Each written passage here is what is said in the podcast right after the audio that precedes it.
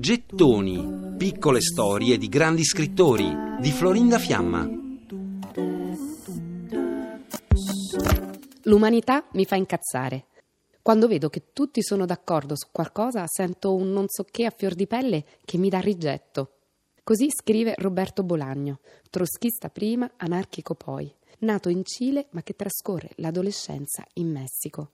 Qualche anno prima di trasferirsi in Spagna, Roberto Bolagno torna in Cile poco prima del golpe dell'11 settembre del 1973. Ha vent'anni vuole appoggiare, assieme a un gruppo di trotskisti, il processo di riforme socialiste di Salvador Allende.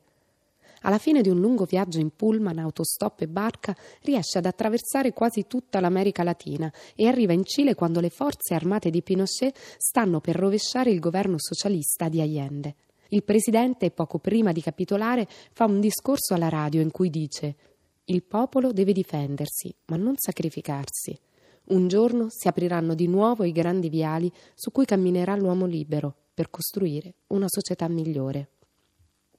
Tra le righe sembra dire ai giovani combattenti, tra cui Bolagno, tornate a casa. Lì per lì sembrò quasi un tradimento verso tutti quei ragazzi che volevano combattere per lui e per il Cile libero.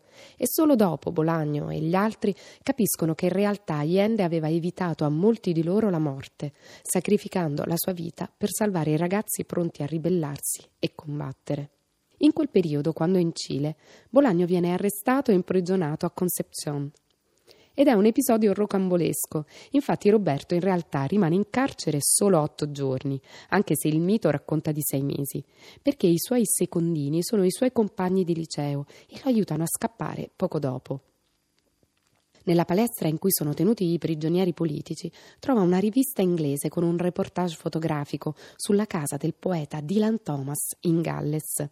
Gli sembra una casa incantata nel bosco e quella notte fa un sogno. Stalin e Dylan Thomas in un bar di Città del Messico, seduti a un tavolino mentre si sfidano a chi regge meglio l'alcol. Il poeta gallese beveva whisky e il dittatore sovietico vodka. Ma a sentirsi male di stomaco è solo lui, Bolagno. Roberto Bolagno scampa i suoi sogni alla violenza di Pinochet, gira l'America Latina con lo zaino in spalla e poi si trasferisce in Spagna. Fa il guardiano notturno in un campeggio catalano, il cameriere, vende anche bigiotteria in Europa. In un'intervista ironico confessa che il guardiano notturno è il mestiere in cui se l'è cavata meglio.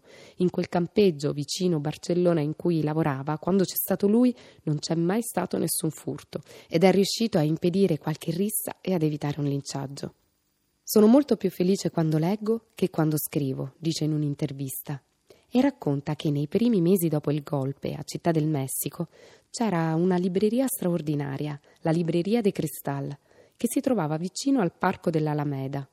Le pareti e il soffitto erano di vetro e di travi di ferro. Sembrava impossibile che si potesse rubare un libro lì dentro. Eppure per lui la tentazione è più forte della prudenza e dopo un po' ci prova.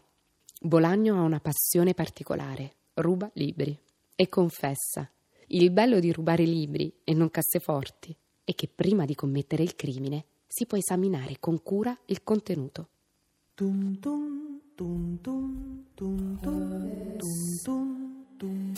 Per riascoltare e scaricare in podcast gettoni.rai.it